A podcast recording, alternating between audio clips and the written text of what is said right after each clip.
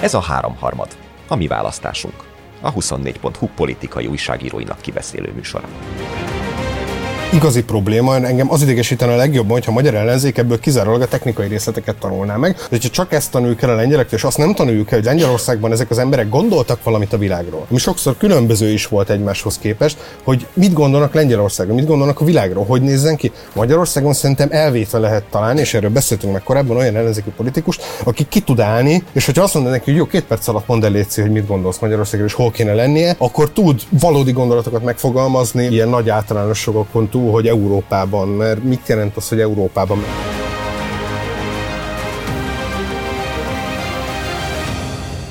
Bita Dániel, Kerner Zsolt és Bánszegi Rebeka a mai háromharmadban, amit különleges körülmények között veszünk fel, ugyanis ez az első vidéki háromharmadunk élő közönség előtt, úgyhogy köszöntöm a közönséget is, hogy velünk töltik ezt a szerda estét. Ezzel el is árultam, hogy ha valamiről nem fogunk beszélni, ami csütörtökön, esetleg péntek reggel történt, ebből az okból kifolyólag van, ugyanis ez szerdán lett rögzítve. Itt vagyunk Pécsen, a szabad kikötőben, úgyhogy bele is vágnánk magába az adásba. Első témánk pedig a lengyel választás, ami október 15-én történt meg, és bár a nyolc éve hatalmon levő jog és igazságoság pártja megnyerte ezt a választást, nem fog valószínűleg tudni kormányt alakítani, hiszen az ellene elindult pártszövetségek több mandátumot szereztek, ők fognak valószínűleg kormányt alakítani. Fogunk arról beszélni, hogy a lengyel választás hatásai milyen eredményekkel járhatnak arra nézve, hogy Európában milyen változások lesznek, Magyarországon, Orbán Viktorra hogyan hat ez az egész, de először arra szeretnének megkérni titeket, hogy arról beszéltek, hogy hogyan fog ez a lengyelekre hatni, mert hogy ez egy olyan választás volt, amit mind a két nagy párt sorsdöntőnek nevezett Lengyelországban.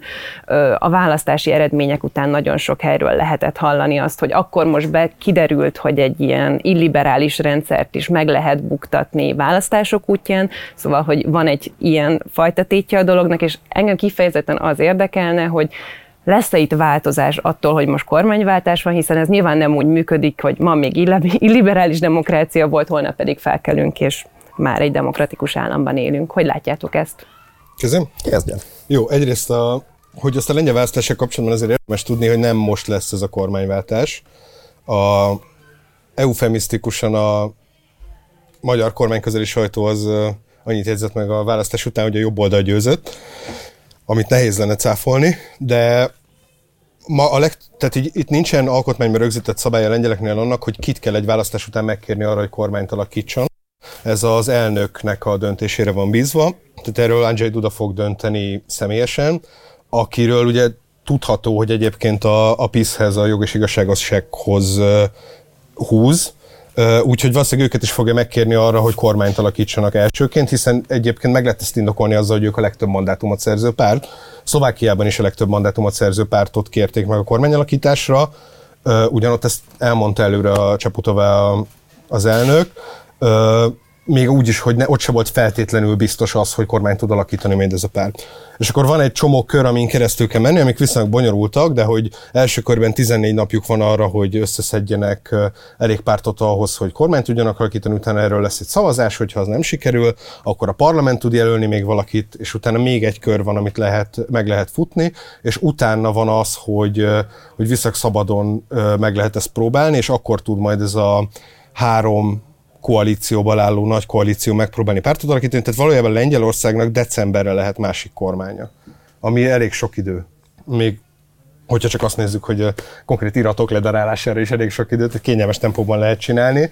A, a, a, a mostani új lengyel kormány előtt, vagy a várható Tusk kormány előtt viszont áll egy olyan feladat, hogy a, azt az ilyen félig meddig illiberális államot, ami nagyon sok szempontból nem hasonlít a magyarra, de vannak azért ilyen áthalások közötte, azt egy idő után lebontsa.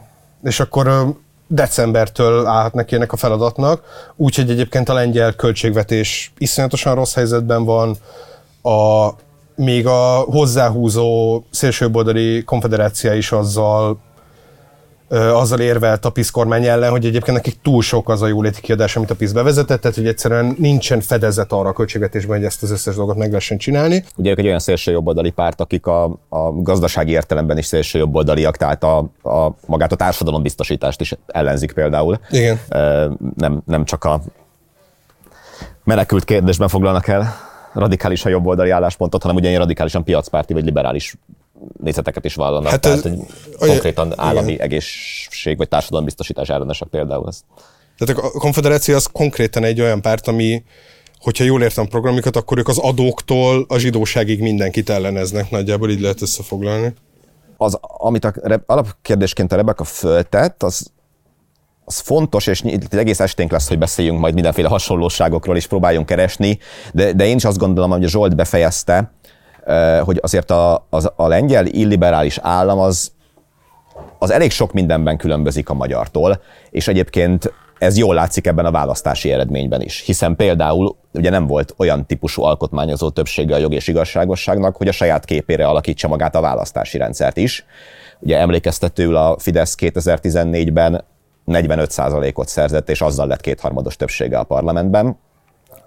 Most a jog és igazságosság ugyan nem 45, hanem 35 százalékot szerzett, de hát még a többségtől is nagyon messze lesz, még koalícióban is messze lesz. Tehát ugye egy alapvetően arányos választási rendszer van Lengyelországban az alsóházban, majd akkor választási rendszerre rátérünk, hogy abból mit lehet tanulni a magyar ellenzék számára, ez, ez nyilván erősen árnyalja ezt, hogy mit lehet belőle tanulni, és csak a felsőházban vannak egyéni választókerületek, és ott meg ugye meg is valósult ez a fajta koordinált indulás.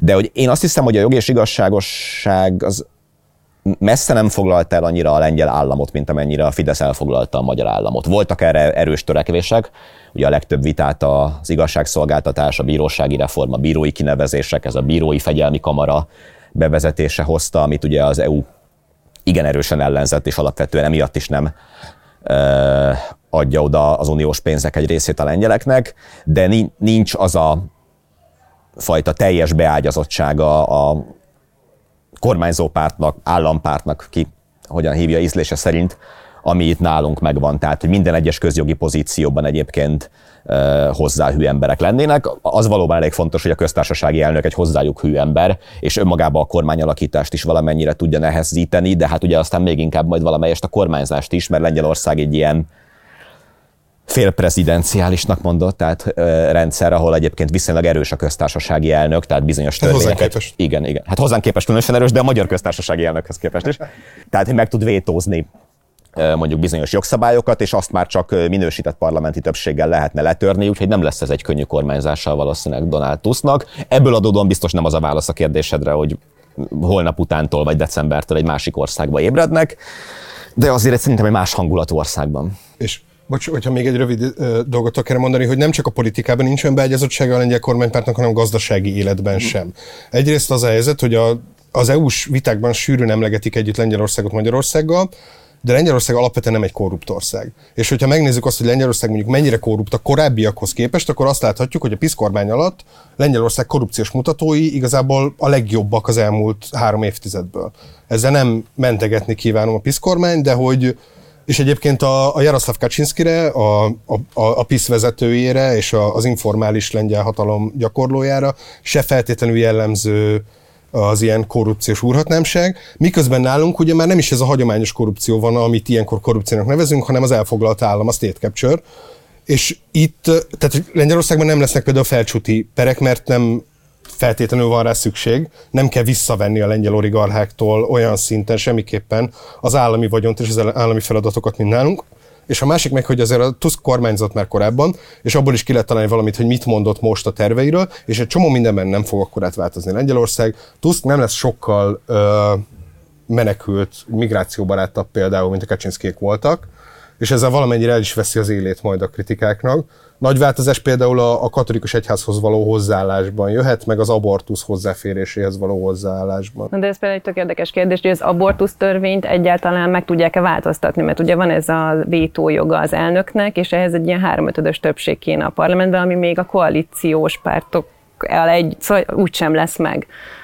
És önmagában a programalkotás is elég érdekes volt, ugye, hogyha valaki nem követi nagyon szorosan a lengyel belpolitikát, akkor ugye itt azért az történik, hogy a, a választáson második helyezett, de azért jó eséllyel kormányt alakító polgári koalíció, aminek Donald Tusk a vezetője, ugye volt korábban miniszterelnök, európai tanácselnök, az Európai Néppárt vezetője, ő alapvetően egy konzervatív politikus, inkább a a, a liberális, centrista szárnyához tartozik a, a konzervatív oldalnak, de azért semmiképpen nem, nem vádolható baloldalisággal, bár van, aki ezzel vádolja.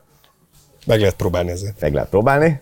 És a két kisebb párt, akikkel meg koalícióba, vagy hát koordináltan indultak, azok közül az egyik egy ilyen hagyományos és új baloldali pártok szövetsége, ez nem tudom, magyarra lefordítva ugye ez a, nem tudom, MSP párbeszéd, tehát hogy a, a régi, régi, régi baloldal meg MSP a... szikra talán. MSP szikra, igen. Hogyha megvalósul. Az egy erős kombó lenne még. Hát az MSP-re ráférne egy szikra, igen, igen, igen, de az már lehet, hogy nem fogja őket belobbantani.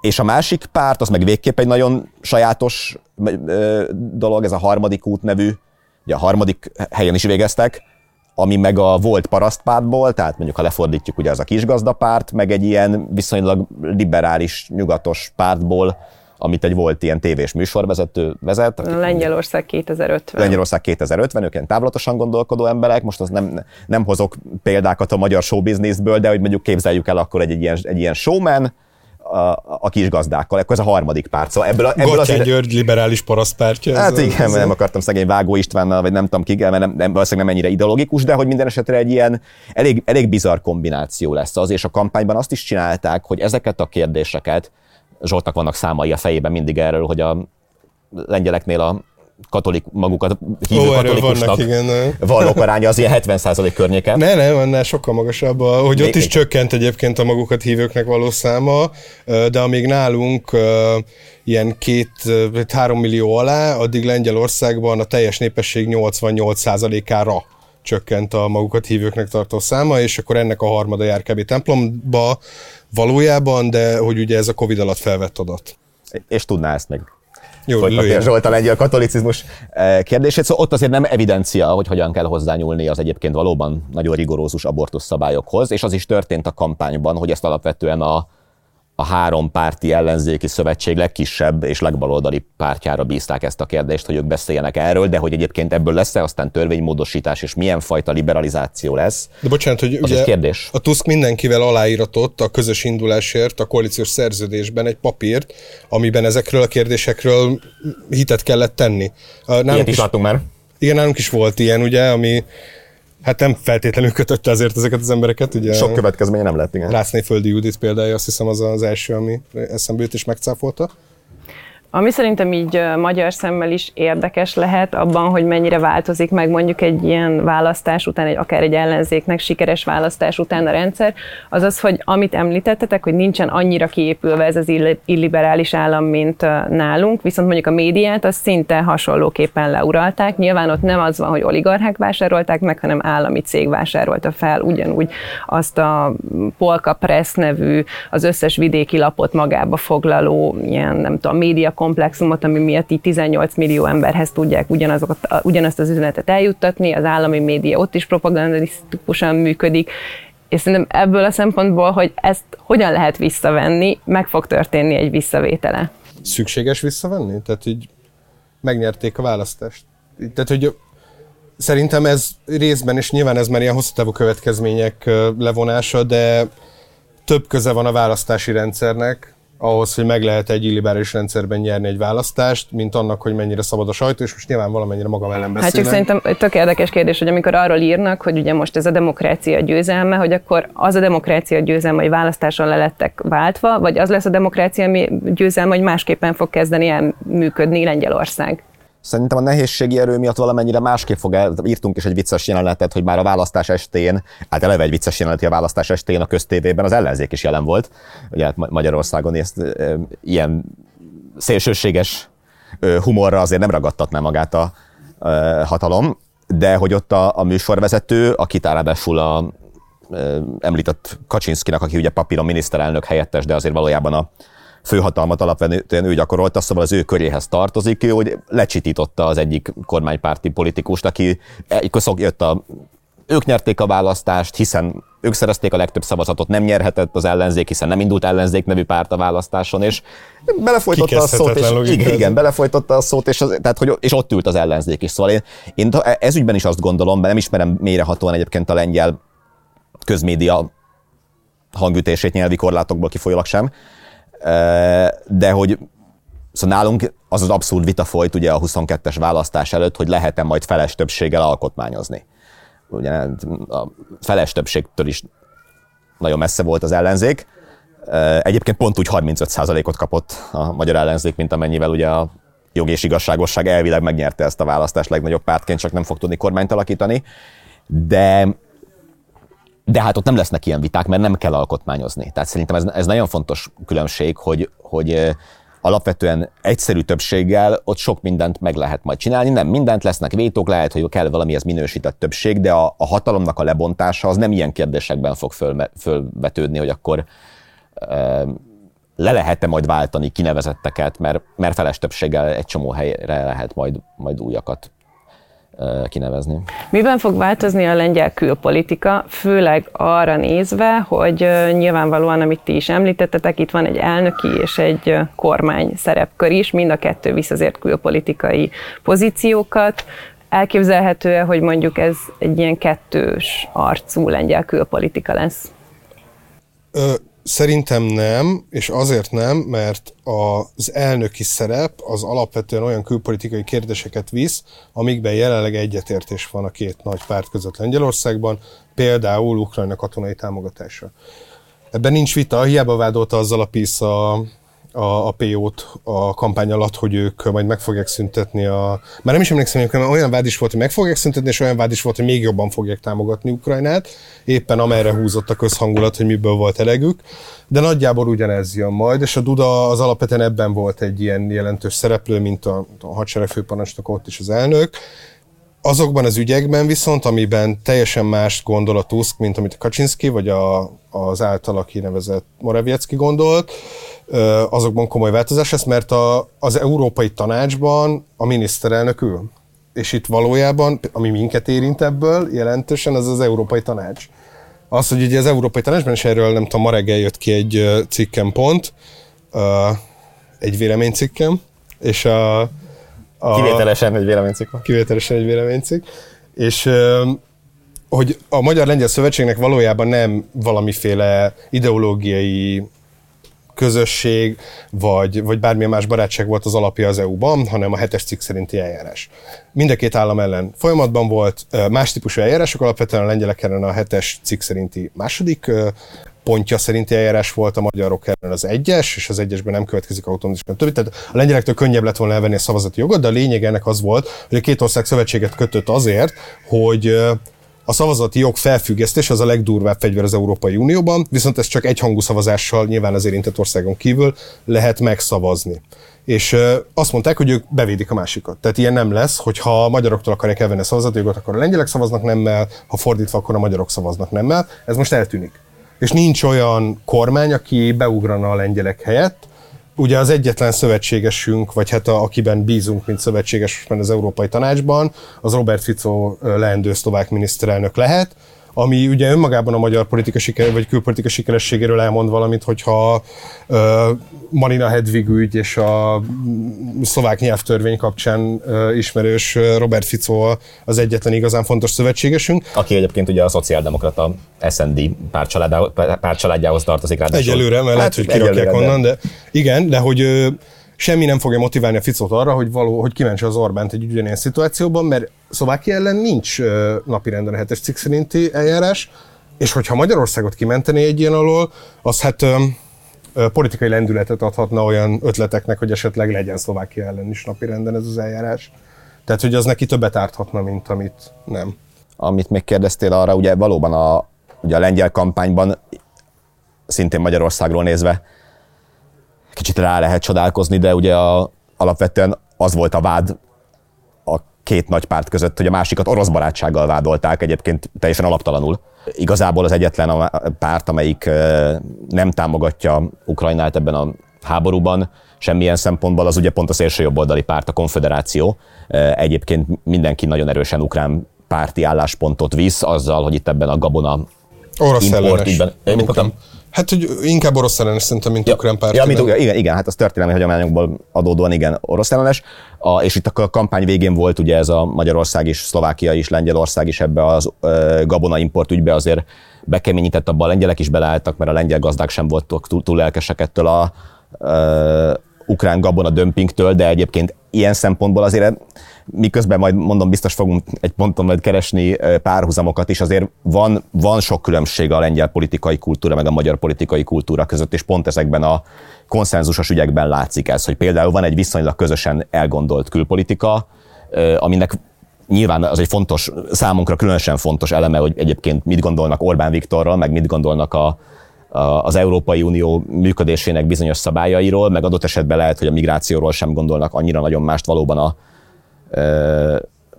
eddigi és ezt követő kormánypártok, de hogy egyébként valamiféle konszenzus van mögöttük, mondjuk például ebben az orosz-ukrán háborúban vagy viszonyban, hát aminek Magyarországon ugye semmiféle nyoma nincsen. Meg bocsánat, még abban is egy nagyon fontos közösség van kb. két párt között, hogy ez ellen nem is tiltakozott olyan igazán lelkesen a TUSZ soha, hogy a Moravieckéknek a nagy terve az volt, hogy Lengyelországot azt közép-kelet-európa legjelentősebb katonai hatalmává teszik.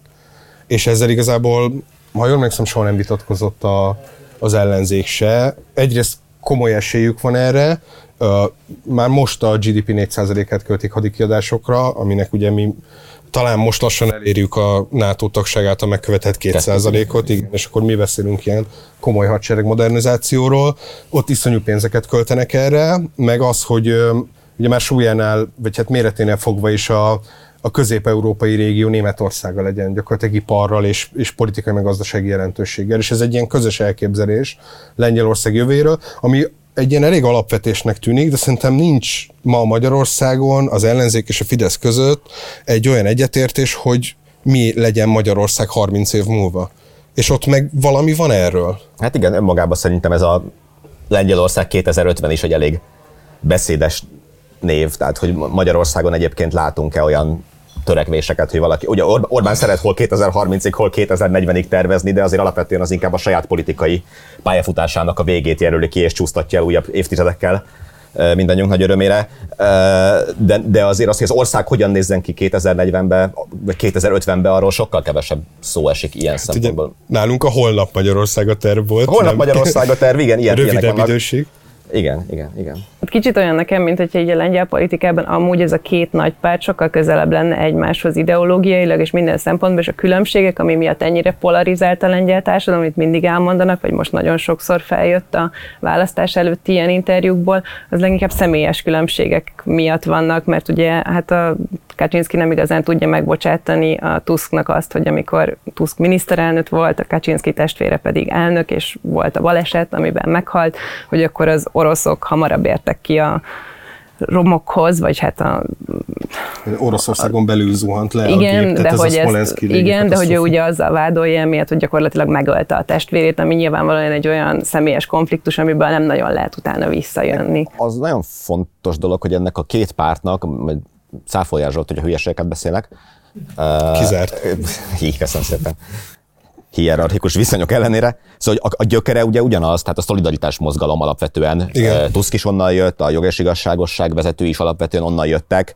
Tehát nem az van, nem mintha nálunk az lenne a fő politikai törésvonalma, hogy ki volt kommunista és ki nem, ki lesz és ki nem, de hogy azért van egy, van egy ilyen genezisben valamennyire mégis közös ebben az egyébként két jobboldali pártban. Valóban eléggé külön ágaztak, nem tudom, hogy mennyire személyes dolgokból, meg mennyire egyébként politikai nézetkülönbségekből, de hogy azért van, van egy elég erős összetartó erő, ami a, a korábbi rendszerhez fűződő viszony ilyesmi. Persze Tusk ma már olyan pártokkal is végül koalícióban van, akik, amelyek, illetve amely, nek van, van valamiféle kötődése a, a korábbi állampárthoz, de ott azért nagyon más az a helyzet, mint nálunk, hogy a, a baloldalt nálunk azok dominálják, akik valamilyen módon a egykori állampártból eredeztethetők, vagy jogfolytonosan, vagy azért, mint a Gyurcsány pártja, egy kivált belőle. Hát, hogy azért Gyurcsánynak a politikai eredete hát a kis, tehát hogy az persze, egy... nehéz lenne ezt.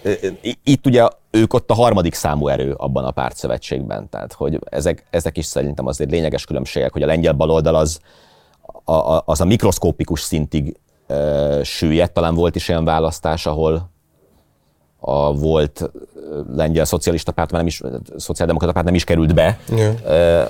a, a parlamentbe, és akkor valamennyire újjáépítette magát, meg, meg áramvonalasította, meg összefogott ilyen új baloldali pártokkal, de hogy nagyon más a politika törés vonala, tehát hogy Lengyelországban azért minden egyre egyen jobbra van, és ugye az, most egy, az Európai Néppárthoz tartozó kormánya lesz Lengyelországnak egy a, a, a konzervatívoktól érkező kormány után. Szóval, igen, hogy... ugye a Fidesz az a Tusk pártjával ült egy pár családban igen. addig, amíg ki nem rakták a, az Európai Néppártból. A másik magyarázat, azt átrébről fogom egy kicsit kezdeni, bocs, a Szergej Lukjanyenkónak a könyveit sokszor promóztam már, egy orosz fantazi író, és az ő sorozatát folytatták egy egy viszonylag régen a cári Oroszország alatt játszódó történet, és abban volt egy ilyen tök érdekes megjegyzés, hogy a valamelyik orosz ilyen kisnemes hirtelen reagált egy provokációra, amire az volt a sértés, hogy, hogy, hogy hagyjátok, lengyel vér van benne.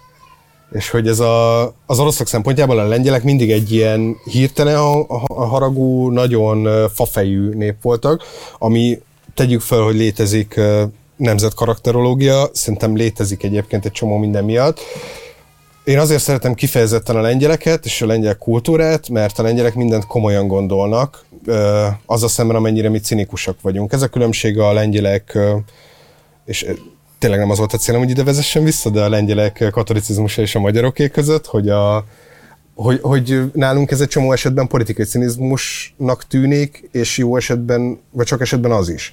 És a lengyeleknél meg nem feltétlenül. Tehát ők... Hát például elhiszed az ott a Istenről, meg a katolicizmusról beszélő politikusokról, hogy tényleg hisznek Igen. Istenbe adott esetben. Hogyha... Igen, ez, és, és ez a különbség két ország között, tehát hogy a jó dolgokat és a hülyeségeiket is komolyan gondolják. És ez a fajta ilyen eltökéltség, szerintem ez nagyon sok, tehát nem volt azért élet-halál kérdése ez a választás szerintem Lengyelországban, vagy nem jobban, mint amennyire a magyar az volt. És akkor a választás másnapján mégse halt meg senki, tehát hogy a Magyarországon és a lengyelek mégis azzal a lendülettel álltak ebbe bele, és a lengyel ellenzék is, meg a kormánypárt is azzal a lendülettel vitte végig az egészet, mint hogyha ez tényleg élet-halál harc lenne. Hogy egyébként azért minél tovább tart egy ilyen illiberális rendszer, azt azért Magyarországon látjuk, annál inkább tud konzerválódni. Tehát azért érdemes 8 év után leváltani mondjuk egy illiberális rendszert, és nem hagyni, hogy még 4, meg még 8, meg még 12 évig maradjon, mert azért berendezkedési kísérletek azért vannak Lengyelországban is bőséggel, tehát amit beszéltünk, például igazságügyi reform, azt azért nem azért akarták, nem biztos, hogy jogállami meggyőződésből akarták keresztülverni, meg megrendszabályozni a bírókat. Tehát ilyen szempontból szerintem ma már elég tisztán látszik, hogy mondjuk a 2018-as magyarországi választás az elég sorsdöntő volt most így a tavalyra visszagondolva eléggé sokáig úgy tűnik, hogy az utolsó esély is volt arra, bár mindenki a tavalyra hitte azt, hogy majd az utolsó esély lesz. Csak még csúnyább eredménye lett, szóval, hogy ilyen szempontból meg talán valamennyire mégis igaz az, hogy, hogy egy elég sorsdöntő pillanatban történik valami, zökken ki ez a rendszerépítés. És simán lehet, hogy négy év múlva visszajönnek majd Kaczynszkijék, mint ahogy egyébként Ficó is visszajött egy meglehetősen dicstelen bukás után, csak hogy mégiscsak más a dinamikája annak, hogy négy-nyolc évente van egy kormányváltás, vagy egyébként 20 évig élünk egy rendszerbe, és azt találgatjuk, hogy annak hogyan lesz egyszer ja, mert zárójelben, de hogy ugye ezt a koalíciót se lesz könnyebb kormányozni, nem, nem, mint nem. az egyszerű emberek által irányított szlovák koalíciót. Ez a, ezt a csomó a Márkizaj kormányról. Hát mert ráadásul itt nem is arról van szó, hogy három párt koalíciója, mert hogy igazából minden párt egy-egy párt szövetség, szóval ez legalább 6-7-8 párt talán, igen. Ja, hát erről nem is, nem, lehet, hogy most másik újságot fog idézni rosszul, de a... Ha másikat idézel, az rossz idézt. Jó, hogy a, ez a koalíció elsősorban a Tusknak lesz horror, és nem az Orbánnak. Ez volt a tanulság belőle amivel nem értek egyet, de meglátjuk. De jó hangzott. Hát ez valószínűleg nem itt fogjuk eldönteni, hogy Tusknak vagy Orbán Viktornak lesz nehezebb a következő négy év, viszont a kettőjük kapcsolatát szerintem egy kicsit arról beszélhetnénk, mert hogy azért szerintem az egy nagyon érdekes dolog, hogy a legtöbb embernek talán az van meg, hogy Donald Tusk az ellenzéki összefogás március 15-i ünnepségén tavaly a választás előtt eljött és olyan beszédet mondott, ahol kifejezetten Orbán Viktor ellenérvelt, de hogyha visszaugrunk 2010-be, amikor Orbán Viktor az első kétharmados győzelmét aratta, akkor az első hivatalos útja az Lengyelországba vezetett az akkori miniszterelnökhöz, aki Donald Tusk volt. És nagyon sokáig úgy tűnt, hogy még akkor is, amikor Tusk elkezdte az Európai Uniós karrierjét, a kettejük kapcsolatába igazán még a migráns kérdéshez való hozzáállás sem tudott mély árkokat ásni, és most mégis az van, hogy igazán nincsenek jobban, lehet-e innen visszatérni? Szerintem egyébként a két ember kapcsolatát, tehát hogy az még azt is tökéletes megnézni, hogy a, a két a lengyel politika két meghatározó alakjából kihez áll közelebb Orbán Viktor. Ugye van egyszer a Tusk, aki egy ilyen személyesen is, aki egy foci bolond. Igen, életkorban is sokkal Igen, közelben, és látszik egy, is, hogy hasonlóan indultak, szóval igen. így adná magát, hogy ők jó, jóban legyenek. És akkor ott a Kaczynski, aki egy örök aglegény, macskabolond, panelházban élő, nagyon furcsa figura. Nem a természetes szövetsége Orbán Viktor. Nem, hát ez az én természetes szövetségem gyakorlatilag. De Ja, szóval ez, ez is szerintem tök érdekes. Már, már nem vagy aglegény, ezt azért. De macska bolond vagyok. És hogy a, ha megnézzük azt, hogy egyébként kik voltak azok a, az Európai Tanácsnak azok az elnökei, akiket Orbán Viktor simán megszavazott, akkor például a, jól emlékszem, a Tuskot elsőre megszavazta, a Junkert nem, egyébként, tehát a, vagy a bizottság elnökeként, a, kevertem, Juncker bizottság elnöke volt, Tusk a néppár, vagy a tanácsnak, tanácsnak és a, a Michelt lehet, hogy megszavazta elsőre, de hogy, hogy nem tiltakozott egyébként a Tusk ellen, és ugye akkor egy pár családban ültek, tehát hogy egyébként is vissza közel vannak egymáshoz. És szerintem ez ott is romlott meg ez a viszony valószínűleg a, a Fidesz néppárt szakítás kapcsán, ahol nyilván teljesen tarthatatlaná vált a helyzet, de mondjuk a Tusk nem is a békítés felé vitte volna ezt, az Orbán valószínűleg rossz szemmel nézte azt, hogy a néppártnak ez a északi északnyugati, liberálisabb szárnya mennyire meg akarja őt rendszabályozni, és az valószínűleg elég helyrehozhatatlan károkat szenvedett. Szóval én nem nagyon hiszem, hogy van olyan értelemben visszaút, hogy ez egy barátság lenne. Az Orbán egyébként nagyon ritkán tud karcosokat mondani, de elég ritkán szokott politikusokat személyében támadni, valószínűleg pont azért, mert ez a soha nem tudja, hogy mire lesz ez még jó. Ugye például Robert Fico elég jó példa arra, hát a magyar-szlovák viszony az, az nagyon-nagyon rossz volt ugye 2000 6 és 2010 között. Tényleg hát e, ilyen egészen ilyen magyar gyűlölő őrültek voltak kormányon, Ficó kormányába, és ezeket az Orbán teljesen félretette és elengedte, és bizonyos egy, egy ideig Romániával is ugye a Ponta nevű szociáldemokrata miniszterelnök idején hasonló volt egy kicsit a helyzet, hogy félretette ezeket az ideológiai különbségeket, egyébként félretette a határon túli magyarok ügyeit is, és megpróbálta ugye a közös dolgokat keresni, amik mindig vannak, mert lehet összekötni a gázrendszereket, meg lehet nem tudom, közutakat építeni közösen, vagy ilyesmi. És ehhez képest, amikor tavaly itt volt a Tusk március 15-én Budapesten, ugye akkor az Orbán is mondott utána egy beszédet, és nagyon, mondom, tőle szokatlanul ilyen ingerültnek meg odabondogatosnak tűnt. Ugye egész pontosan azt mondta, hogy a, a Tusk a fekete macska, ki tönkreverte a saját pártját, tönkreverte az európai pártot, és most eljött ide. És eljött ide, és a magyar, magyar ellenzéket az tényleg tönkreverte, bár nem ő személyesen, de az, az a része bejött, de ehhez képest azért a saját pártja egy évvel később hatalomra kerül, ő miniszterelnök lesz, és azért az európai néppárt is közegész jó megvan. Jó eséllyel szintén a legnagyobb párt lesz az Európai Parlamentben igen, továbbra igen, is. Igen, tehát hogy itt a, fekete macskaság ilyen szempontból nem működött, és mondom, ez Orbán ritkán szokott egyébként, és ott, ott tényleg személyesen ott, ott érződött ilyenfajta harag, vagy valami revansvágy. Nyilván kicsit abszurd is persze, hogy a Fidesz 2021-ig volt a néppárt tagja, talán? Lehet, hogy 20-ig, teljesen 21. mindegy. E- egészen addig elvileg a Tusk volt az ő szövetségese, még ha egy ilyen rossz házasság is volt. Ehhez képest ő eljön az ideológiailag teljesen ellentétes irányú magyar ellenzék kampány zárójára, vagy igen, március 15-i rendezvényére kampányolni, egyébként egyedüli ilyen magasrangú külföldi politikusként, tehát ott, ott azért ez egy nagyon rossz viszony, miközben valóban ez a lengyel-magyar barátság, ez, ez kicsit van is, meg, meg a Fidesz nagyon építette is, tehát hogy sokszor volt az, ugye most a Novák Katarira hárult az a szerep, hogy valamit próbáljon megmenteni a, a, a viszonyból a, a, kormány orosz pártisága miatt megromlott viszonyból, tehát ez egy fontos referencia volt szerintem a magyar, a Fidesz kormánynak mindig is, hogy valóban egy nagyobb ország, visegrádi együttműködés egy fontos dolog, vannak azért közös pontok valóban, amiket, amikre lehet építeni, és ezek, ezeket így nehéz lesz szerintem ébren tartani. A, ugye a Visegrádi együttműködésben például Lengyelország volt a legfontosabb állama. Az Orbán fölvette ezt a vezető szerepet a Visegrádi csoportban, mint egy ilyen ideológiai főnök, és úgy is lépett fel, mint aki ennek az egésznek a vezetője, de ugye a legitimitását azt az adta, hogy négyen vannak benne, a, a politikai súlyát, meg Lengyelország, ami tényleg egy, egy óriási uh, gazdaság, meg egy nagyméretű ország. Hát többen laknak ott, mint a másik három Visegrádi országban együtt, úgyhogy. Igen, szóval ez, ez fontos, hogy egyébként az Orbán Tusk ellentétben még vissza fontos szerepet játszhat az, hogy valójában sok szempontból a Tusk a legnagyobb akadálya annak, hogy az Orbán meg nem tud Tusk a legnagyobb oka annak, az Orbán nem tudta megteremteni azt az ilyen nagy jobboldali ö, politikai családot az Európai Parlamentben, amin gyakorlatilag tíz éve dolgozik. Ugye van ez a törekvés, hogy az Európai Néppártot és az Európai Konzervatívok és Reformisták pártcsaládját, amik valaha voltak közös pártcsalád, vagy közös frakció az Európai Parlamentben, de már nem azok, azokat így megpróbálják újra összeolvasztani, és akkor még a Identitás és Demokrácia nevű ilyen még jobboldali, csak sokkal orosz barátabb szervezetből is csemegézzenek embereket.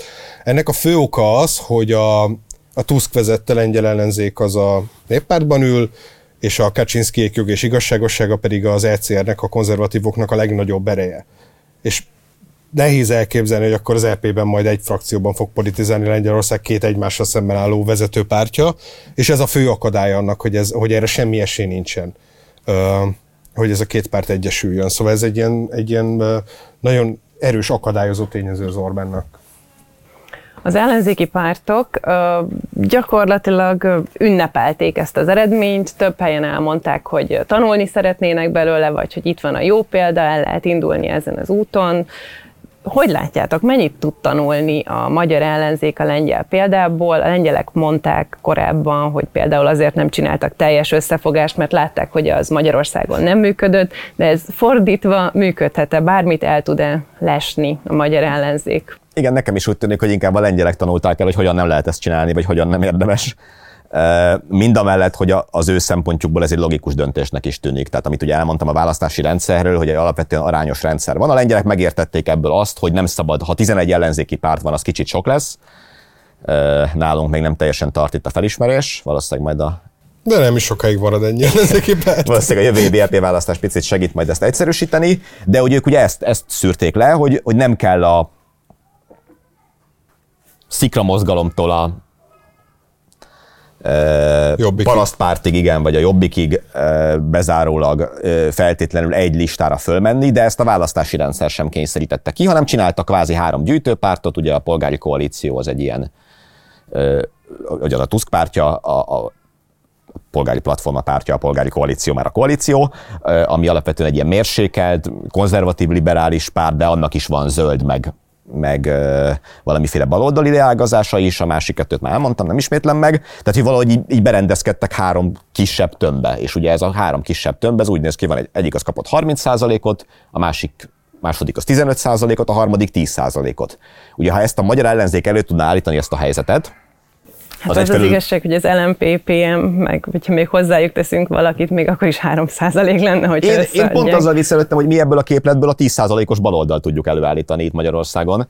E, a Lengyelországban ezen kívül még van egy 30 os mérsékelt ilyen konzervatív liberális, meg egy 15%-os harmadik utaspárt. Tehát ha, ha a magyar ellenzék ott tartana, hogy van egy 30%-os, egy 15%-os, meg egy 10%-os tömbje, akkor nyilván lehetne választástechnikai kérdésekről beszélni, és arról, hogy ezeket érdemes-e egybevinni, vagy el lehet-e indulni külön, vagy föl kell-e osztani a választókerületeket, mert nálunk alapvetően hogy a választókerület nehéz a választási rendszer, és nem egy arányos választási rendszer van, de hogy itt technológiát technológiát hiába tanulsz el, hogyha nincs meg mögötte a támogatottság. Tehát ebből a szempontból tűnik nekem picit abszurdnak ez a fajta ünneplés, vagy ilyesmi, hogy itt nem, nem, nem a spanyol viaszt találták föl, vagy nem egy, nem egy biztosan működő ide implementálható rendszert találták föl. Azt találták föl, hogy ha összeadva többen vagytok, mint a másik oldal, akkor ti fogtok nyerni. Ez sem evidencia, mert 14-ben ugye nem ez történt, hogy mondtam, a Fidesz 45%-kal is kétharmadot szerzett, tehát hogy ez kikezdhető lenne, de a legutóbbi választáson már nem ez volt, a legutóbbi választáson a Fidesz már bőven 50% fölött szerzett, és hát a mostani közvéleménykutatási adatokból sem az látszik, hogy lenne egy 30%-os, egy 15%-os, meg egy 10%-os ellenzéki az- párt, a 30%-os hiányzik. Az a nem látszik, de az látszik, hogy mondjuk 52% szeretne kormányváltást. Hát ami igen, már egy alapnak. Jó, én talán életemben először részben nem értek egyet Danival, hogy a, egyrészt, Általában egyáltalán nem szoktál egyet érteni, de most, de most csak részben. egyrészt, hogyha a technikai részét megnézzük, nem lehet Magyarországon megcsinálni azt, amit a lengyeleknél megcsinálunk, ugye erre utaltál is, hogy itt akkor lehet országos listát állítani, hogyha a 106 egyéni körzetből 71-ben Igen, te állítasz igen, egyéni jelöltet. És Magyarországon nem arányos választási rendszer van, mint Szlovákiában vagy Lengyelországban, hanem kevert a first past the post, vagy ilyen egyéni választókerületek. Győztes mindent visz, Győztes mindent visz, bocsánat. Magyarul, igen. És a győztes mindent visz, és az arányos rendszer keveréke, és ugye a Volner János által ö, benyújtott törvényjavaslat közvetlenül azért nyújtotta be, miatt bejelentette, hogy nem fog elindulni azon a választáson, amire ez érvényes lesz. Az kizárja azt, hogy Magyarországon különösebb probléma nélkül három nagy listát lehessen állítani ellenzéki koalíciókból, mert akkor lesz legalább 40 olyan körzet, ahol egymással kell az egyéni jelölteknek versenyezniük. És akkor az meg már egyszerre lenne a közös jelöltállítás és a stratégiai szavazásnak valami furcsa keverék, amit nem biztos, hogy át lehet adni. A másik meg, amiben én nem értek egyet azzal, hogy ezt el lehet tanulni Lengyelországból, szerintem a választók nem hülyék, azzal szemben, amit nem tudom, időnként az ember magában érez. Tehát a választók nem hülyék, ők értik, hogy mi a következménye a három listának, és hogy nincsen jelentős különbség az egy listától. A kérdés végső soron az, és ezt a lengyel választók is tudták, hogy három lista van, de ez a három lista csak együtt képes kormányozni. Tehát úgy azzal a tudattal szavaznak a három lista egyikére, hogy rendben a baloldal közelebb van az ő személyes gondolkodásukhoz, de hogy utána ez a baloldal együtt fog kormányozni a Olovnyával, meg a, meg a Tuszkkal. És, ugye, majd, szerintem- és erre ők igent mondtak. Egyáltalán nem mondunk szerintem különböző dolgokat, sőt, tehát hogy még, Szerintem Magyarországon erre mondtak nemet. Ö, Tehát, hogy nem akarták azt, hogy a jobbikosok együtt kormányozzanak a DK-sokkal. Ezt nem tudom, ezt, ezt, ezt egyébként valóban ö, nagy étvágy is kell ahhoz, hogy valaki ezt akarja. Nehéz azt a szakpolitikai pozíciót belőni, ahol ezek a pártok egyébként könnyen és ö, válvetve tudnának kormányozni, de hogy ez ugye Magyarországon is volt, tehát a 2002-es, 2006-os választás idején ez a taktikai szavazás, ez abszolút működött. Az nem pont úgy volt, hogy a pont, pont 5 meg 6 százaléknyi SZDSZ szavazó volt, és nem tudom, ott, ott is fölmérték valószínűleg ugyanezt a választók, hogy az ilyen kollektív bölcsesség szinten. Tehát szerintem ebben teljesen igazad van, hogy, hogy ez, ez akkor működik, hogyha erre van politikai akarat, és akkor ez a választók tudnak idomulni egy pontig, és a magyar választási rendszer erre meg pont alkalmatlan, mint ami Lengyelországban történt, illetve ugye a lengyelek is a felsőházi szenátusi választáson meg egyébként megcsinálták a koordinációt. Én csak azt mondom, hogy egyébként messze nem tartunk itt, hogy erről kelljen gondolkodni. Ez, amit te mondasz, akkor lenne egy küszöbön álló vita, vagy egy, vagy egy fontos dolog, hogyha ott tartanánk már, hogy lenne egy 30%-os pártja Márkizaj Péternek, hogy meg ne bántsam Donald Tuskot a párhuzammal, de akár Hát, de, lehet, de ő ment el a igen, ez igaz, kampányára, ez igaz szóval lehet, hogy ő bántott meg legkevésbé, vagy, de, vagy akár 30%-on állna a DK, lenne egy 15%-os párta a, az ellenzéki oldalon, hívjuk tök mindegy, Momentumnak, bárminek, és lenne még egy 10%-os párt is. És ha ez lenne, akkor lehetne azon keseregni, hogy a választási rendszert milyen szemét módon alkotta meg a Fidesz, és milyen nehéz megoldandó képlet ez. De hát nincs erről szó, hát nálunk ezek a pártok összeadva nem érik el a 35%-ot, Ö, és most már hogy 30-at se, és mire a mondatot befejezem, lehet, hogy 25-öt se. Szóval a, a, úgy a, azt a választási rendszert még nem találták föl, amit egyébként 25%-kal meg lehet nyerni, hogy ha az ellenfele meg 50%-a van. Hát illetve szerintem az egy nagyon fontos különbség, hogy nem ezt. arra mondtak igazából szerintem nemet a magyar választók, hogy ők amúgy egy kormánykoalícióban nem tudom elképzelni, hogy ők a, majd kormányoznak, hanem arra, hogy, hogy semmit nem mondtak. Szóval szerintem a lengyel meg a magyar rendszer között azzal, hogy az, a lengyeleknél voltak ilyen pártszövetségek, azzal mégiscsak lehetett választani három különböző világnézet között. Azt, lehet, azt érezhette a választó, hogy rendben, nekem van egy világnézetem, én baloldali vagyok, rájuk szavazok, és tudom, hogy utána ők koalícióban lesznek, de hogy remélhetem, hogy az én álláspontom érvényesül, mert valakik olyanra szavaztam, akik majd ezt fogják képviselni. Én részben egyetértek veled, szerintem alapvetően arra sem mondtak igent. Tehát, hogy, hogy ha Nehéz lesz szétszálazni, hogy ki, ki, ki mivel érte egyet. kivel mennyi, mekkora részben értek egyet, 12%-ban legalább egyetértek. Hogyha megnézzük, ha jól emlékszem, Dani, ezt sokkal jobban tudod, mint én, akkor azért alapvetően a jobbik szavazói látszottak hiányozni a Magyarország közös listája körül. Értenem, én azt feltételezem, hogy akkor a Jobbik korábbi szavazói azt mondták, vagy úgy döntöttek, hogy ők nem okék azzal, hogy a, az ő pártjuk az együtt kormányozzon a Gyurcsány Ferenc vezette másik párton. Leginkább erre mondhattak nevet. Szerintem ez egy másik ügy, és abban tökéletesen egyetértek veled, és szerintem ez, a, ez az igazi probléma, engem az idegesítene a legjobban, hogyha a magyar ellenzék ebből kizárólag a technikai részleteket tanulná meg, amikben nagyon jók, hiszen ezzel foglalkoznak reggel, és reggel, este és éjjel És hogy, hogy megpróbáljanak technikai megegyezésekre jutni, hogy hol mennyien induljanak meg, ki hány százaléka képviseltesse magát. De hogyha csak ezt tanuljuk el a lengyelektől, és azt nem tanuljuk el, hogy Lengyelországban ezek az emberek gondoltak valamit a világról. Ők mondtak valamit arról, ami sokszor különböző is volt egymáshoz képest, hogy mit gondolnak Lengyelországról, mit gondolnak a világról, hogy nézzen ki. Magyarországon szerintem elvétve lehet találni, és erről beszéltünk meg korábban, olyan ellenzéki politikust, aki ki tud állni, és hogyha azt mondod neki, hogy jó, két perc alatt mondd el Léci, hogy mit gondolsz Magyarországról, és hol kéne lennie, akkor tud valódi gondolatokat megfogalmazni az olyan ilyen nagy általánosságokon túl, hogy Európában, mert mit jelent az, hogy Európában, meg hogyan, meg ilyen, meg hogy ne az Orbánnál. És szerintem azt is el kéne tanulni lengyelektől, hogy mondanak valamit, és komolyan gondolták, és oda tették magukat érte. És ezzel nem alábecsülve azokat, akik egyébként dolgoztak az ellenzéken belül, ezért, mert volt nyilván ilyen is. Hogyha viszont a technikai részét nézzük, akkor szerintem az EP és az önkormányzati választás közösen az egy hasonló helyzetet hoz létre, mint ami itt volt, mert abból a szempontból, hogy van egy listás rész, és van olyan, ahol pedig egyénibe kell indulni, hogy erre esetleg tudnak-e valamit ebből átvenni. Hát igen, ez megint, megint az a fajta technikai része, ami tehát nem tudnak, vagy szerintem, de hogyha ez a kérdés, de, de hogy én is nagyon érzékelem ezt a, most a lengyel barátaink megmutatták a kiutat dolgot, de hogy szóval tényleg annyira ilyen az almát a körtével hasonlítunk, hogyha már Donald Tuskot előszedjük, szóval, hogy ő ugye nem várta meg, hogy megbukjon Lengyelországba, hanem nem indult el a nyolc évvel ezelőtti választáson, de hát utána az Európai Tanács elnöke lett, és az Európai Néppárt elnöke lett, Könyörgem, magyar főigazgató nincs az Európai igen, Unióban, igen, tehát tényleg a... Igen, és megint nehéz kivel összehasonlítani, vagy nem tudom, tehát hogy itt láttam mondjuk a Gréci Zsoltnak a, a Facebook oldalán ilyet, hogy na hát a lengyelek megmutatták, hogy ők is visszahozták a volt miniszterelnöküket, Szerencsére nálunk is a Gyurcsány az készen áll erre, de hogy a kettőjüknek a, a, az elmúlt nyolc éve azért az nem teljesen egyformán telt el. Tehát, hogy nem, egyrészt a Tusk nem kopott ki ilyen szempontból teljesen a lengyel politikából, de, de volt egy komolyan vehető, alanyi jogon állandóan szerepelni tudott, hiszen komoly vezető pozíciói voltak Európában.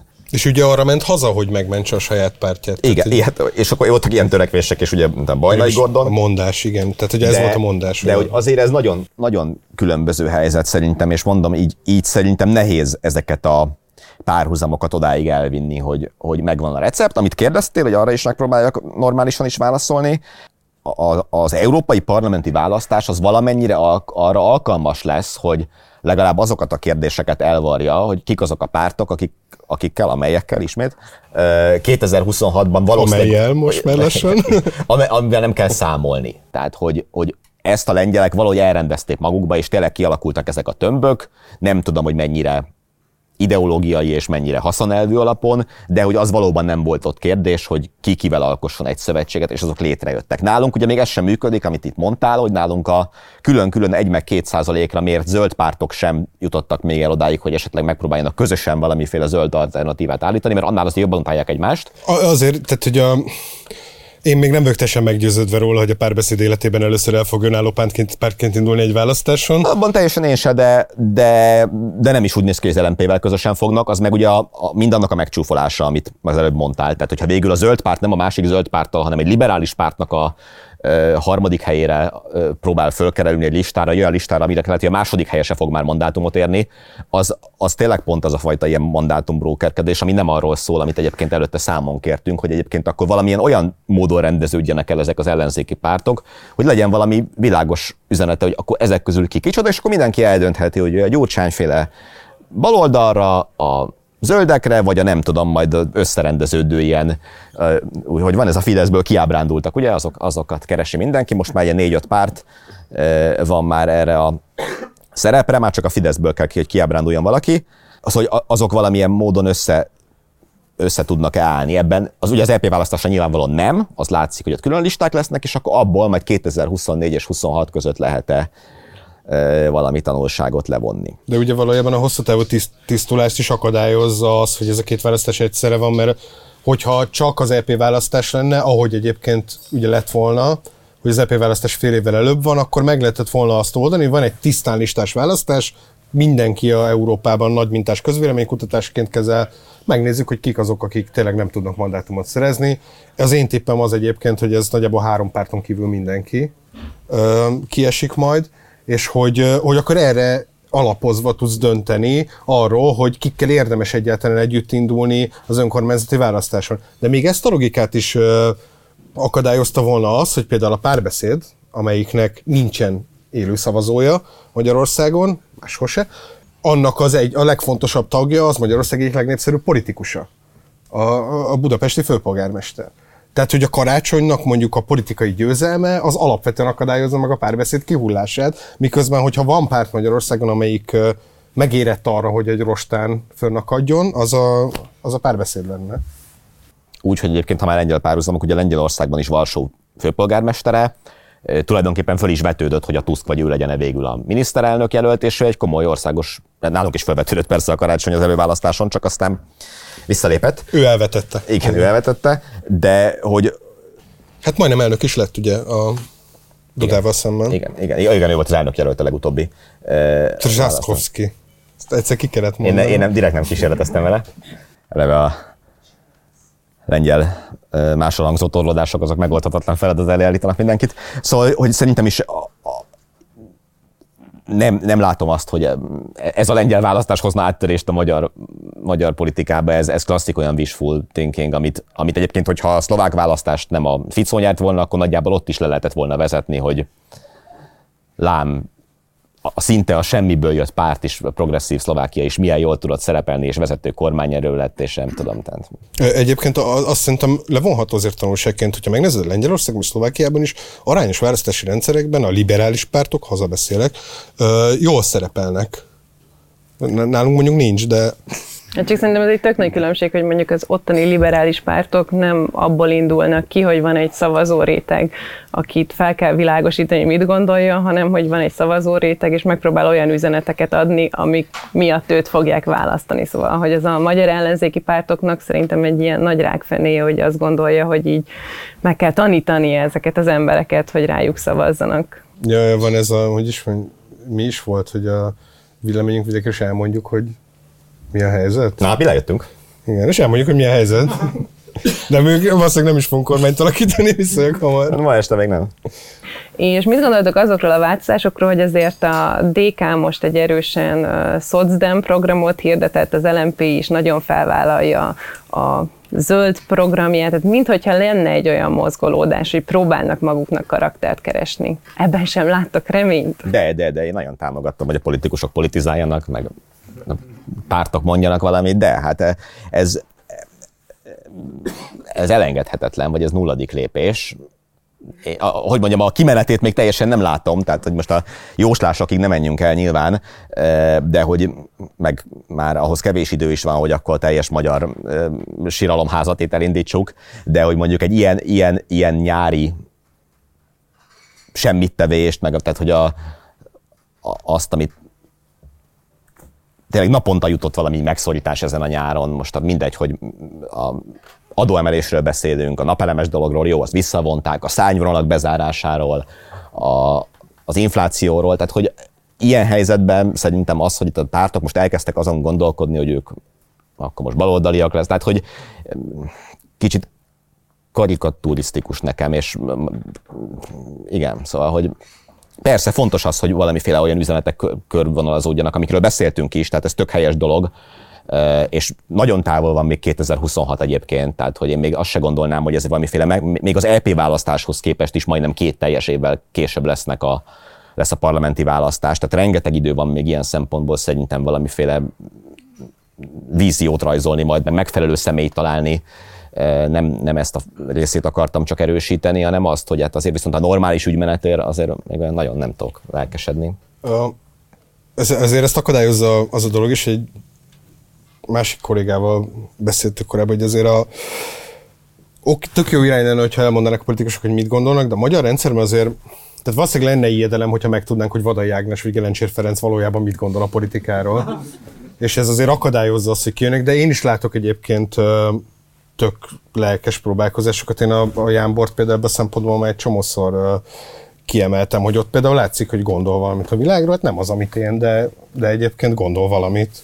A, hát igen, meg ez... ebben a szempontból egyébként meg a mi hazánk is, bocs, hogy... Persze, és hogy mondjam, én, tehát, hogy a technológia egy ilyen szempontból kár is eljutni, tehát szerintem is a Jánban nagyon karakteres dolgokat gondol, de az teljesen világos, hogy abból semmi nem lesz megvalósítható egy olyan kormánykoalícióban, amiben egyébként a Igen. Jobbik ott ül, vagy a Márki Zaj Péter ott ül, akinek hát a Fidesznél lényegesen jobboldali társadalompolitikai elképzelései vannak. Tehát, hogy ilyen szempontból meg akkor ezt kell majd egyszer lemecselni, hogy akkor ugye Jobbik is azt mondja, hogy ők soha többet nem vesznek részt egyébként összefogásban. Lehet, hát, hogy... választáson se sokon mert Igen, az se, az se biztos, meg az ő pozíciójukért aztán ugye a vonapártjától a, a, a mi hazánkig, meg a, a Jakab Péter pártjáig, meg nem tudom, tehát lehet, hogy a Jobbik valaha volt összes elnökének, ugye a különböző immáról létező pártjai közül is jó lenne majd, hogyha kialakulna, hogy akkor melyik komolyan vehető és hát melyik nem. Lehet, hogy eljutunk oda, hogy újra egyesülnek, és visszaindulunk a kiinduló pontig. Igen, az... Hát Orbán Viktor szerint van még rá időnk, úgyhogy igazából. Szeretnék visszatérni ahhoz a programhoz, amit néhány alkalommal ezelőtt kezdtünk el, a végéhez értünk egyébként az adásnak, de hogy ne rossz hírekről beszéljünk, ezért remélem mindenki készült Zsolt is azzal kapcsolatban, hogy milyen pozitív hír történt a héten. Dani, kezded, és Persze, kezdem én már csak azért is, mert nem kell messzire menni. Tehát ez nagyon pozitív nekünk, hogy itt vagyunk, és ki tudtok hozni ezt a műsort Budapestről, és egyébként nagyon örülünk, hogy eljöttek, eljöttetek.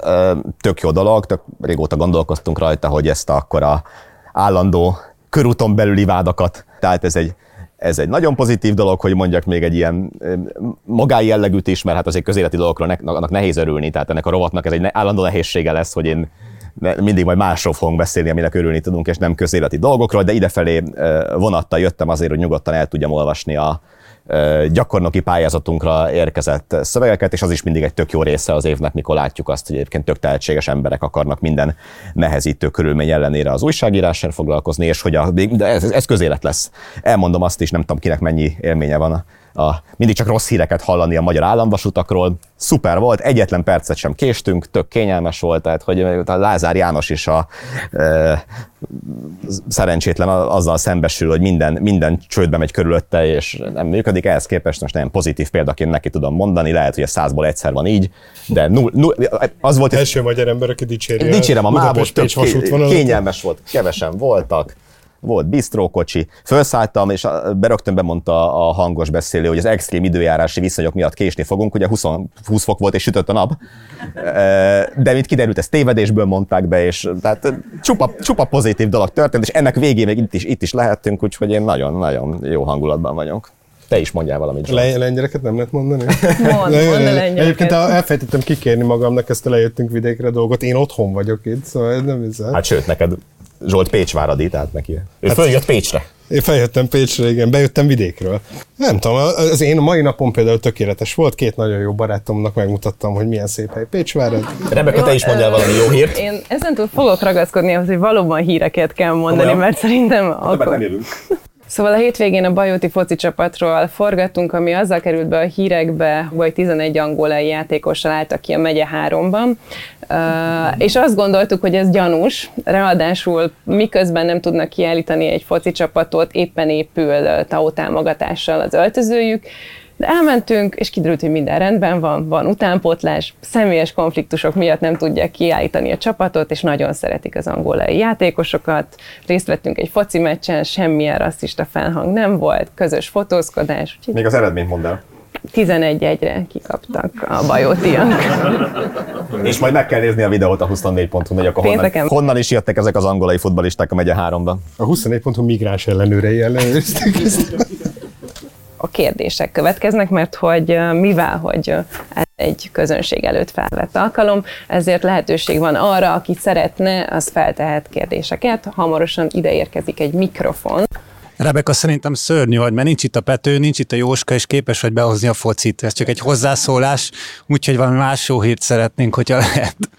Ez egyébként nagyon érdekes dolog, hogy ugye a, valahogy a futball szurkolói, most a végképp a kérdezőnek minden kedvét elvegyem, most én is elkezdek a futballról beszélni, de hogy a futball szurkolói közegben a, Nem csak az a, veszed el. a majd kifütyüljük a te négered, az jó néger, tehát hogy, hogy az, az soha nem vetődik föl, tehát hogy a, a, a Fradi tábor az a nem tudom, az ellenfelet lehet, hogy cigányozza, vagy ilyesmi, de hogy a, a Ferencvárosban azért nagy számú ö, ö, színesbőrű futbalista van, és velük, velük nincs baj. Tehát az edukáció, vagy nem tudom, ez a fajta felvilágosodás azért elér a, szurka, a szurkolói közegekig, hogyha valaki a megfelelő színű mezben van, akkor már a saját, a bőrszín már nem érdekes, a messzín érdekes. És úgy látszik, ez Bajóton is így van, hogy De hogy annyira, hogy, hogy az ellenfél sem. Szóval nekem az volt a pozitív élmény, Hát, nem a ha 13 bajóti. ide megvesz valakit, Vannak akkor... mint a nézők, úgyhogy ez... Jó.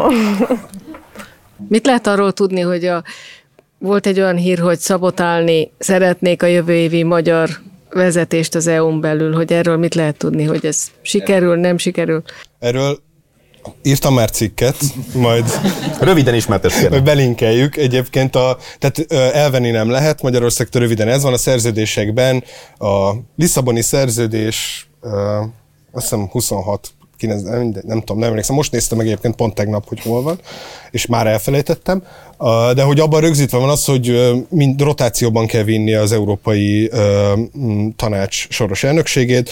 Azt viszont, hogy milyen rotációban, tehát hogy e- emiatt nem lehet elvenni egyetlen országtól se. Azt viszont, hogy a rotáció hogy néz ki, azt már nem az alapszerződések, tehát nem a, a kvázi az EU mostani alkotmánya a Lisszaboni szerződés, hanem egy tanácsi döntés szabályozza, egy ilyen vázlatos döntés, és abban van felsorolva az, hogy ebben a 13 és fél évig tartó ciklusban, amíg az összes ország megkapja a fél évet, milyen sorrendben következnek egymás után. És ezt viszont lehet minősített többséggel módosítani a tanácson belül, azt pedig Magyarország egyedül nem tudná megakadályozni. Tehát, hogyha azt szeretnék például, hogy Magyarország ne a 2024 második felében legyen az Európai Unió soros elnöke, ami abból a szempontból egy kritikus időszak, hogy közvetlenül az LP választás után van, és ez az az időszak, amikor az LP választás eredményére támaszkodva ö, döntenek az Európai Unió vezető beosztásairól. Tehát itt Orbán Viktor abban a kényelmes helyzetben lesz, hogy azok után, hogy most kezet fogott Putyinnal Kínában, ő lesz az, aki úgynevezett honest brokerként, vagy őszinte közvetítőként mediálni fog a tagországok között, hogy ki legyen az Európai Bizottság, tanács, parlament elnöke, ki legyen az EU külügyi főképviselője, és itt ő lesz az, aki ezt rendezgeti. És ez egy tök kritikus időszak, de közvetlenül utána a lengyelek jöttek volna, ami most úgy néz ki, hogy egy ilyen lesz. megoldott problémának tűnik. Ö, tehát elvenni nem lehet, azt lehet, hogy ha jól emlékszem, akkor 2028 második feléig lehet talán kitolni, mert akkor jár le ez az időszak, illetve a másik verzió, amit a, az egyik think kitalált, az az lehet, hogy valójában nem egyedül viszik ezeket a fél éves soros elnökségeket a tagállamok, hanem hogy úgynevezett trojkában, mert hogy túl sok feladat van ahhoz, hogy minden ország újra kezdjen mindent, ezért egy hármas megállapodással.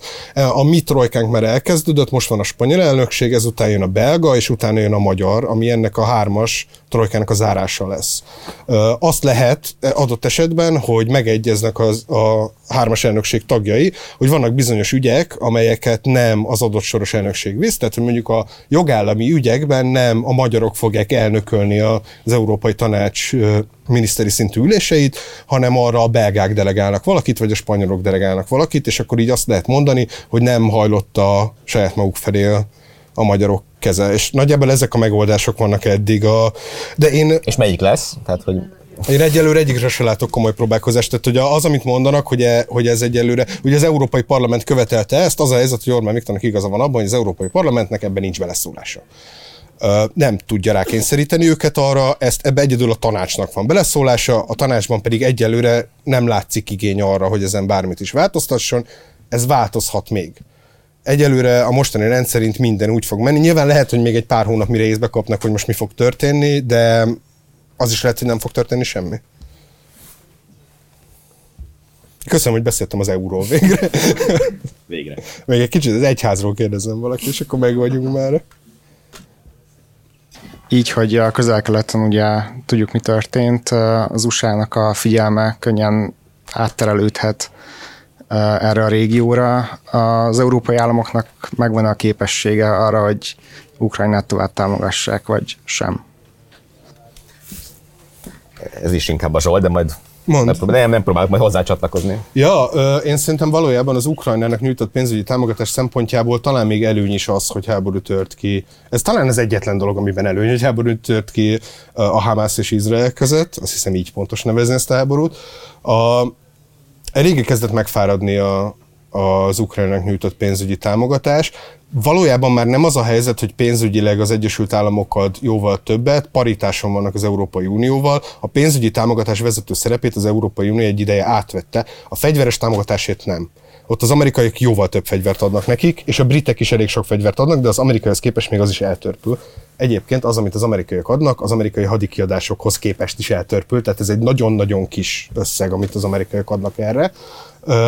De hogy volt ez, amit az eleje óta emlegetnek, hogy van ez úgynevezett ilyen, most állni angol szavakkal dobál azok, bocsánat, a warfétig, a háborús fásultság, hogy egyszer csak meg fogják unni, hogy itt nem halad előre semmi, állnak a fronton, ölik egymást, és akkor fegyvereket adjunk.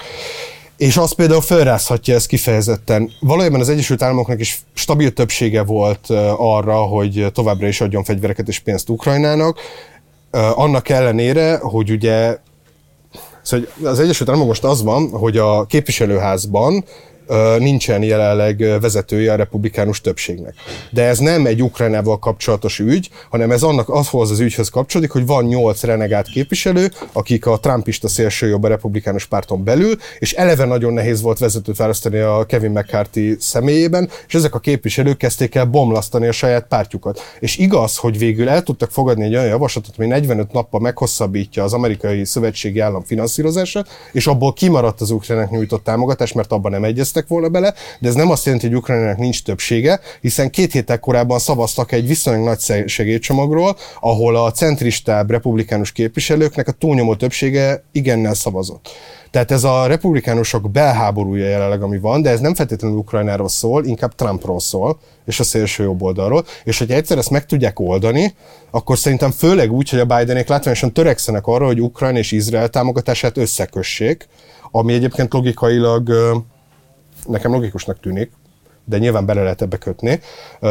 De ennek az összekötésnek például a liberálisoknak, a demokrata pártnak a bal széle, most színpadi balt mutatok, és az, a, az fog ellenezni. Tehát például van ez a Squad nevű fiatal női képviselőkből álló csapat, ahol ahol azért vannak kritikusabb hangok az Izraelnek nyújtott hát, támogatással. Finom, finoman fogalmaztál, igen. igen. Eufemizmussal vannak kevésbé kritikus hangok és hogy annak, hogy ezt a kettőt összekössék, nem a republikánus párton belül lesz igazán ellenzéke, hanem a demokrata pártnak a szélén, de még mindig valószínűleg lesz egy elég nagy centrista közép, a két párti többség, amivel ezt meg lehet oldani. Azok szerintem, akik ebben az esetben azt gondolják, hogy Izrael támogatását vagy Ukrajna támogatását fel fogja adni az Egyesült Államok, azok nem értik azt a mély érzelmi kapcsolatot, ami Izraelhez fűzi a, nem csak a demokratákat, hanem a republikánusokat is, mert a, az a, a, tehát a republikánus szavazóbezeset a, az újrakeresztelt angolul evangelicalnek hívott szavazók jó részben adják, ez több tízmillió ember. És ezeknek a karizmatikus protestáns szektáknak a nagy része számára nagyon fontos az izraeli kapcsolat és nagyon fontos, hogy elmenjenek Izraelbe. És mivel ők adják a politikai bázist egy csomó republikánusnak, ezért a republikánus politikusok számára is nagyon fontos lesz, és hogyha sikerül összekötni ezt a két támadást, azt szerintem még valamennyire lendületet is adhat az ukránok támogatásának. Lehet, hogy nem így lesz egyébként, de hogy én erre tippelnék. Igen, amit kérdezel, tehát hogy a figyelmet azt egyébként szerintem biztos, hogy valamennyire elvonja pont részben emiatt az erős érzelmi kapcsolat, vagy erős személyes kapcsolatok miatt, az amerikai zsidóság szerepe miatt, vagy az ott gyakorolt hatása miatt. Másfelől Zsolt egyébként szintén többet tud, úgyhogy inkább csak a megerősítés kedvéért mondom, de azért Izraelnek alapvetően nem pénzre és hadi felszerelésre van elsősorban itt szüksége szerintem. Biztos nem jön rosszul, de azért a Hamasszal szemben az izraeli hadipar felkészültebben áll azért, mint az ukrán hadipar állt a, a háború kitörésekor, és különösen a, a Hamasszal összevetve van ez így. Itt inkább azért azt hiszem a fő kérdés az az, hogy ez, ez fog-e eszkalálódni ez a konfliktus. Ugye ez a Biden látogatás abból a szempontból elég szerencsétlen pillanatban történik most, ami itt ebben a most azért erősen az elfajulás felé mennek a dolgok, ez a kórház elleni támadás, ilyesmi, tehát hogy, hogy van, egy, van szükség nyilván egy erős amerikai kiállásra, de itt részben azért a Biden is inkább nyugtatni próbál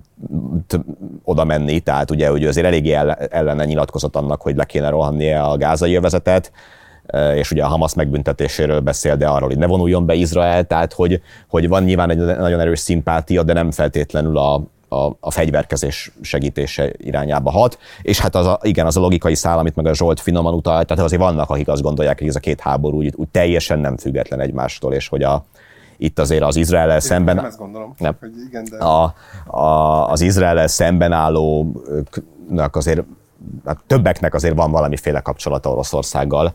Most nem azt mondom, hogy Putyin találta ki, hogy legyen ez az egész, vagy ilyesmi, csak hogy azért a, a Hezbollahtól bezárt, tehát hogy ott azért van olyan kapcsolat az oroszokkal, hogy, hogy nem biztos, hogy ezt teljesen el lehet szapparálni mondjuk így az amerikai gondolkodásban a kettőt egymástól. Én egyrészt nem vagyok biztos abban, hogy Ukrajnának nem tesz az jót, hogyha egy picit nem ráfigyel mindenki. Addig, ameddig valami módon meg nem tudják törni ezt az ilyen blokkot, ami az előrehaladásban van, ha egyáltalán meg tudják törni. A másik pedig az, hogy igen, az amerikai támogatás, tehát elsősorban nem pénzre, bár lőszerre szükségünk van egyébként, a főleg, főleg azért, mert hogy a, van ez a vaskupola nevű fegyverrendszer, ami ugye leszedi a jó részét az izraelek kirőtt rakétáknak. Ugye itt az van, hogy nem tudom, egy, egy ilyen Hamas által összerakott rakéta az ilyen 7-800 dollár, egy vaskupolából kilőtt az nem tudom 20 ezer, vagy valami ilyesmi, tehát hogy ez egyrészt elég drága, másrészt nincs hozzá azért végtelen mennyiségű lőszer, és a trükk, amivel a vaskupolát le lehet győzni, mint az kiderült a mostani támadásnál is, az a mennyiség. Nyilván nem fognak tudni még egyszer 2500 vagy 5000 rakétát kilőni egyszerre, de hogy az amerikai támogatás azt szerintem is inkább arra szól, hogy annál, hogy oda vezényelsz két a világ legnagyobb repülőgép anyahajóját, majd utána még egyet, majd utána oda küldöd a külügyminiszteredet, majd utána oda utazik az amerikai elnök. Ennél azért kev, majd utána bejelentik, hogy 2000 amerikai katonát azonnali harckészültségbe tesznek, hogy bármilyen logisztikai feladatban segíteni tudjanak. Szerintem ennél erősebb jele annak Irán és a libanoni Hezbollah, vagy bár, vagy a akár egyiptomiak, törökök, jordániai számára annál erősebb üzenet, hogy így nem kéne, ennél nincsen szerintem. Tehát ez inkább arra vonatkozik, hogy, ne, hogy amit a Dani mondott, hogy ne legyen ebből nagyobb dolog. Köszönjük a figyelmet, és sziasztok! Ez a háromharmad, a mi választásunk, a 24.hu politikai újságíróinak kibeszélő műsora.